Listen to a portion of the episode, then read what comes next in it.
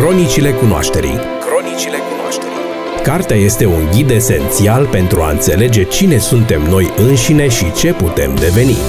În fiecare zi de miercuri, cronicarul de carte Victoria Diaconescu vine să ne recomande o carte pentru citit pentru a afla cum putem să ne schimbăm viața. Cronicile cunoașterii. Cronicile cunoașterii. Doar la Eco FM.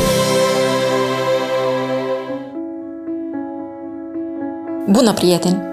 Cartea despre care am să vă vorbesc astăzi se numește Ipoteza fericirii și e scrisă de Jonathan Haidt.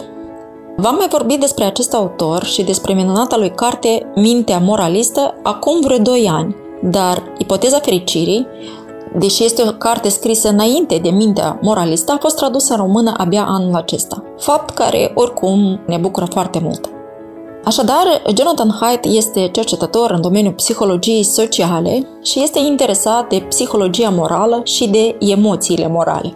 În ipoteza fericirii, e ușor să ne dăm seama, chiar din titlu, despre ce este vorba. Autorul propune o teorie despre cum să ajungem să fim fericiți, încercând chiar și să definească o formulă. Dar cartea se deosebește mult de acele îndrumare self-help atât de populare azi, în sensul că această carte este mult mai profundă. Ea încearcă să combine rezultatele studiilor științifice cu filozofia antică, în scopul găsirii formulei fericirii. De fapt, tema fericirii m-a interesat mai puțin la această carte, de aceea am să vă vorbesc pe scurt despre acea formulă, pentru a trece mai apoi la nuanțele care mi-au părut deosebit de importante și au fost explicate foarte reușit de către autor. Așadar, formula respectivă reprezintă o sumă a căror termeni sunt factorii ce ar influența sau chiar ar determina uh, mulțumirea noastră de viață. Primul factor este unul despre care se poate spune că determină, într-un fel, fericirea și este un factor înnăscut. Studiile au demonstrat că oamenii au o predispoziție genetică pentru percepția lor referitor la cât de mulțumiți sunt de viață. Astfel, sunt oameni care se plâng mereu de viață, indiferent dacă au sau nu motive serioase să o facă, iar alții sunt preponderent voioși și încrezători în viitor, chiar și atunci când treburile nu le merg prea bine. Așadar, o parte din starea noastră de bine ne determină genele. Acesta este un factor intern, biologic. Următorul factor este extern. E vorba despre condițiile vieții.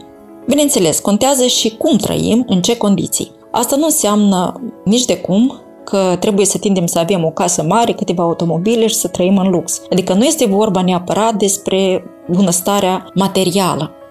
În condițiile de viață care contează pentru starea noastră de bine se includ așa factori precum zgomotul. Nivelul ridicat al zgomotului, de exemplu metropole, creează anxietate. S-a demonstrat că persoanele care sunt nevoite să trăiască în apropiere de aeroporturi sau de alte surse constante de zgomot, nu se adaptează la acestea definitiv niciodată.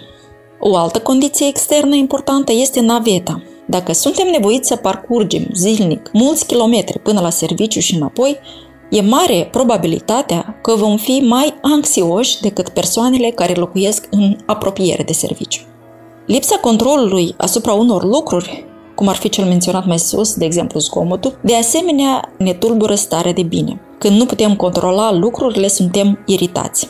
Alte două condiții menționate de autor sunt rușinea și relațiile. E nevoie să avem o anumită încredere în sine și niște relații trainice cu alte persoane pentru a ne simți bine. Toate acestea, zgomotul, naveta, controlul asupra condițiilor în care trăim, rușinea și relațiile pe care le construim fac parte din condițiile de viață. Nu știu dacă nu este vorba de traducere aici, eu rușinea aș fi numit-o încrederea în sine, ei bine, așa era în traducerea de la Humanitas. Următorul factor este activitatea voluntară pe care o desfășurăm. Activitățile voluntare sunt lucrurile pe care alegem să le facem, precum sportul, meditația sau practicarea unui hobby. Foarte important încă este să ajungem în activitatea noastră profesională la o armonie cu ocupația noastră. Să intrăm într-o stare de așa numit flux, adică într-o stare în care uh, munca pe care o facem ne aduce satisfacție, indiferent de uh, remunerație. Ei bine, uh, tot pentru liniștea vieții noastre interioare, Haidt consideră că este importantă viața spirituală.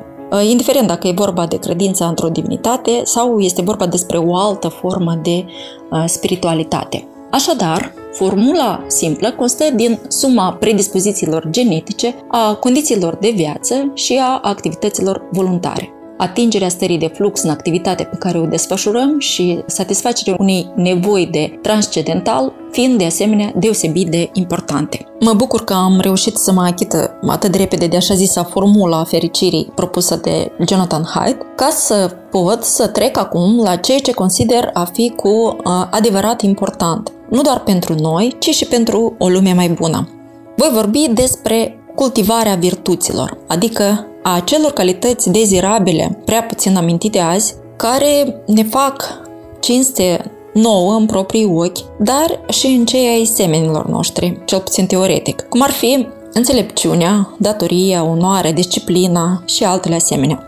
Nu este un lucru ușor și nici nu pare să fie o formulă de succes azi. Mult mai prețuite par a fi azi persoanele care își câștigă faima prin excentricități sau bunăsarea prin șmecherii. Ă, totuși, studiile au arătat că nici banii prea mulți, nici faima nu ne fac mai fericiți. Din potrivă, cu banii pe care îi facem ne obișnuim și ne dorim mai mulți, faima având de asemenea un caracter insațiabil. Iar cursa aceasta neîncetată, după bunuri tot mai luxoase și glorie tot mai mare, ne obosește și ne face în cele din urmă anxioși și nemulțumiți.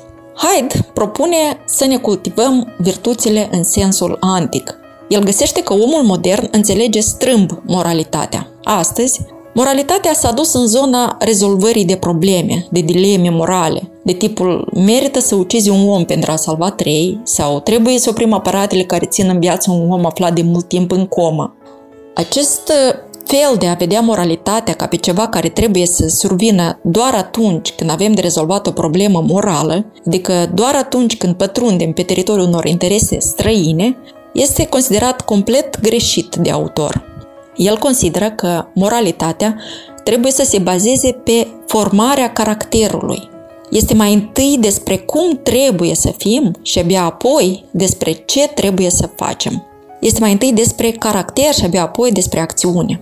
Iată ce spune eh, Jonathan Haidt. În timp ce grecii erau preocupați de caracterul unei persoane și se întrebau ce fel de om ar dori să devină fiecare, etica modernă se axează mai degrabă pe acțiuni, cântărind dacă anumite fapte sunt bune sau rele. Această trecere de la o etică a caracterului la o etică a dilemelor a îndepărtat educația morală de virtuți și a orientat-o către raționamentele de ordin moral. Cred că această trecere de la caracter la dileme a fost o greșeală profundă și asta din două motive. În primul rând, slăbește moralitatea și limitează sfera de acțiune. În timp ce anticii vedeau virtutea și caracterul manifestându-se în absolut toate lucrurile pe care le face o persoană, concepția modernă limitează moralitatea la un set de situații în care o persoană se poate regăsi doar de câteva ori pe săptămână, negocieri între propriul interes și interesul altora. Bine, înțelepții antici ne spun uh, că trebuie să ne formăm un caracter virtuos, dar cum să facem asta în realitate? Jonathan Haidt este uh, cercetător, este psiholog, cum am spus, și astfel este conectat la ultimele studii din neuroștiințe. Ultimele la data scrierii cărții, în 2006. El începe, de fapt, cartea prin aceea că ne explică cum funcționează mintea umană în baza celor studii și cercetări și cum este ea divizată. Jonathan Haidt deosebește patru diviziuni. Minte și corp este vorba despre acea senzație că în afară de procesele care au loc în creier, pare că și alte organe ar avea o anumită autonomie, iar lua anumite decizii, în ghilimele. Altă diviziune este dreapta-stânga, este vorba despre emisferele creierului aici. Apoi, diviziunea vechi-nou, care ne spune că creierul a evoluat la început erau doar niște formațiuni mai primitive, adică care sunt și acum, s-au păstrat și acum în partea dorsală, numite creierul uh, reptilian, până la uh, neocortex, care se află în partea frontală a creierului și este responsabilă de gândire și rațiune. În sfârșit, diviziunea a patra este cea mai importantă, este centrală în discursul lui Haidt și este vorba despre diviziunea controlat versus automat. Aici, Jonathan Haidt introduce superba lui metaforă a călărețului și a elefantului, pe care am cunoscut-o din cartea precedentă, Mintea Moralistă, deși anume în cartea de față, ipoteza fericirii, a fost introdusă special. Această metaforă o găsesc deosebit de exactă și revelatoare. Ea se referă la diviziunea minții în procese care se petrec automat, în subconștient, și procese pe care le controlăm uh, rațional. Pe internet circulă imaginea unui iceberg, a cărui mică parte de la suprafața apei reprezintă partea rațională, în timp ce imensa sa bucată subacvatică este partea automată a minții. Imaginea dată este pertinentă, dar ea ilustrează doar proporția dintre cele două părți, dar nu spune nimic despre funcționarea și interacțiunea lor. Metafora lui Haidt ne oferă o explicație mai profundă. Astfel, Călărețul reprezintă rațiunea, iar elefantul subconștientul. Călărețul conduce elefantul, însă doar în măsura în care elefantul nu își manifestă propria voință și nu apucă prin hățișuri. Atunci când voința elefantului intră în conflict cu cea a călărețului, acesta din urmă, adică călărețul, mic și neajutorat, devine incapabil să mai dirigeze cu acest greoi gigant. Practic, ca un exemplu, atunci când vedem o prăjitură preferată, devine imposibil să ne convingem că aceasta este dăunătoare, chiar dacă ne amintim că suntem la dietă. Mai mult ca atât, rațiunea, în loc să ne țină în frâu poftele, se transformă în avocatul pasiunilor și ne convinge că un aport de calorii ne va da puteri, ne va crea bună dispoziție și aproape că nu va influența deloc cifrele de pe cântar.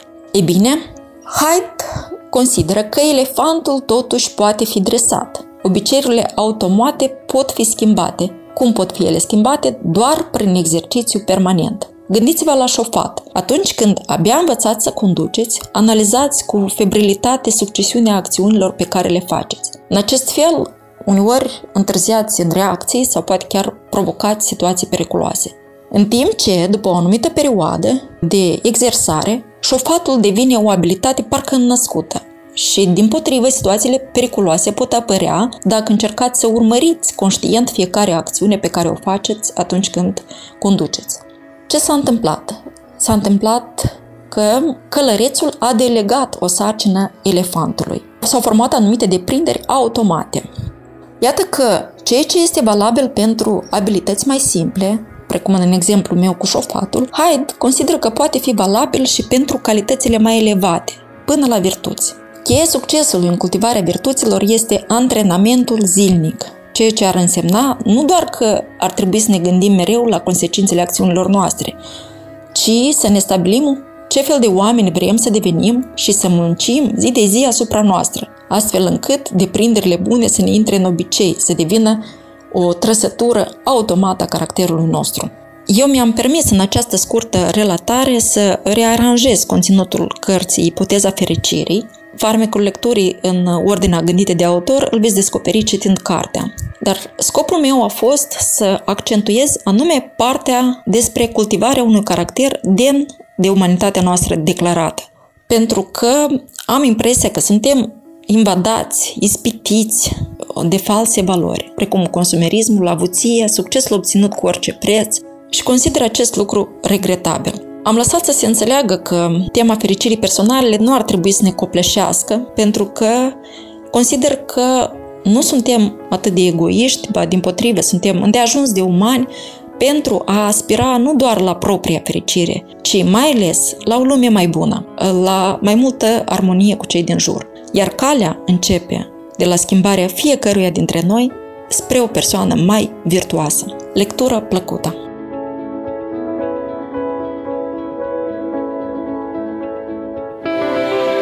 Cronicile cunoașterii Cronicile cunoașterii Cartea este un ghid esențial pentru a înțelege cine suntem noi înșine și ce putem deveni.